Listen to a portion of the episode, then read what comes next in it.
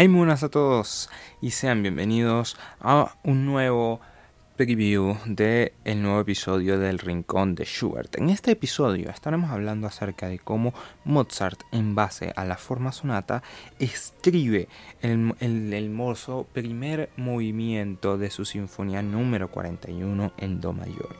Además, aprenderemos las secciones y tratamientos de dicha forma. Te invito a escuchar este episodio vía Spotify, Anchor, YouTube, Apple Podcast y Google Podcast.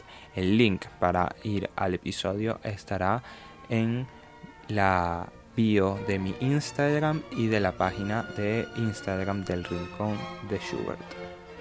Un abrazo y nos estamos escuchando.